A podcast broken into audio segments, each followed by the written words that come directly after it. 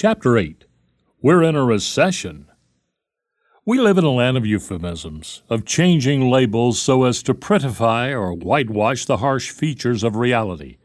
And so undertakers have become morticians, real estate agents have become realtors, press agents have turned into public relations counsel, and even rat catchers have been transformed into exterminating engineers.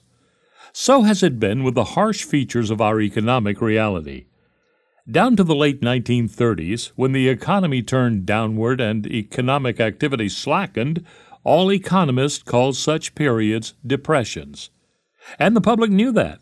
Whether the periods of contraction be mild or severe, they were depressions. Period.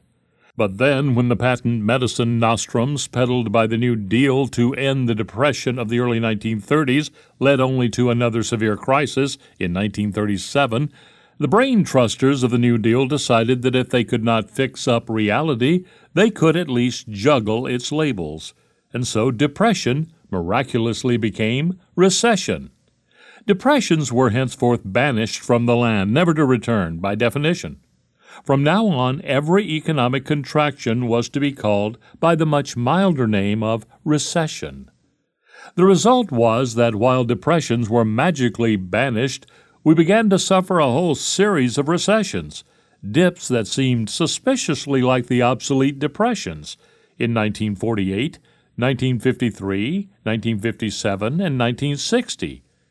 After the lengthy boom from 1961 to 1966, one of the longest in American history, our economic managers began to trumpet the idea that recessions, as well as depressions, were a thing of the past, victims of the fine tuning management of the wizard regulators and controllers of the new economics.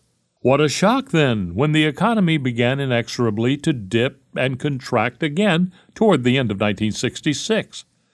Was reality again about to destroy the cherished vaunting of the nation's brain trusters?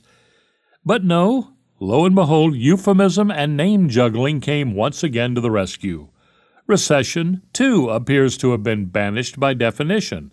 Our economic pundits could not deny that their own statistics revealed a considerable downturn in the economy, in housing and construction, in corporate profits, in capital good investments, and industrial production. In short, in all the accepted indicators of what is happening in the economy. But this contraction has not, heaven forbid, been called by the term recession, which is now too harsh for American consumption.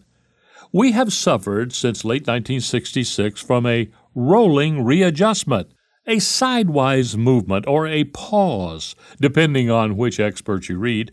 But don't let them kid you. We're in a solid, old fashioned recession, if not depression though obviously not a particularly severe one. It is possible that when, as seems likely, we pull out of the recession toward the end of this year, the nation's economists and managers will admit that we were in a recession, but that now things are fine and getting even better. Or it's even more likely that the word recession will be quietly buried forevermore. So now we have to worry about pauses or readjustments. The best way to beat this flim flam is in the spirit of the angry boy in the old New Yorker cartoon.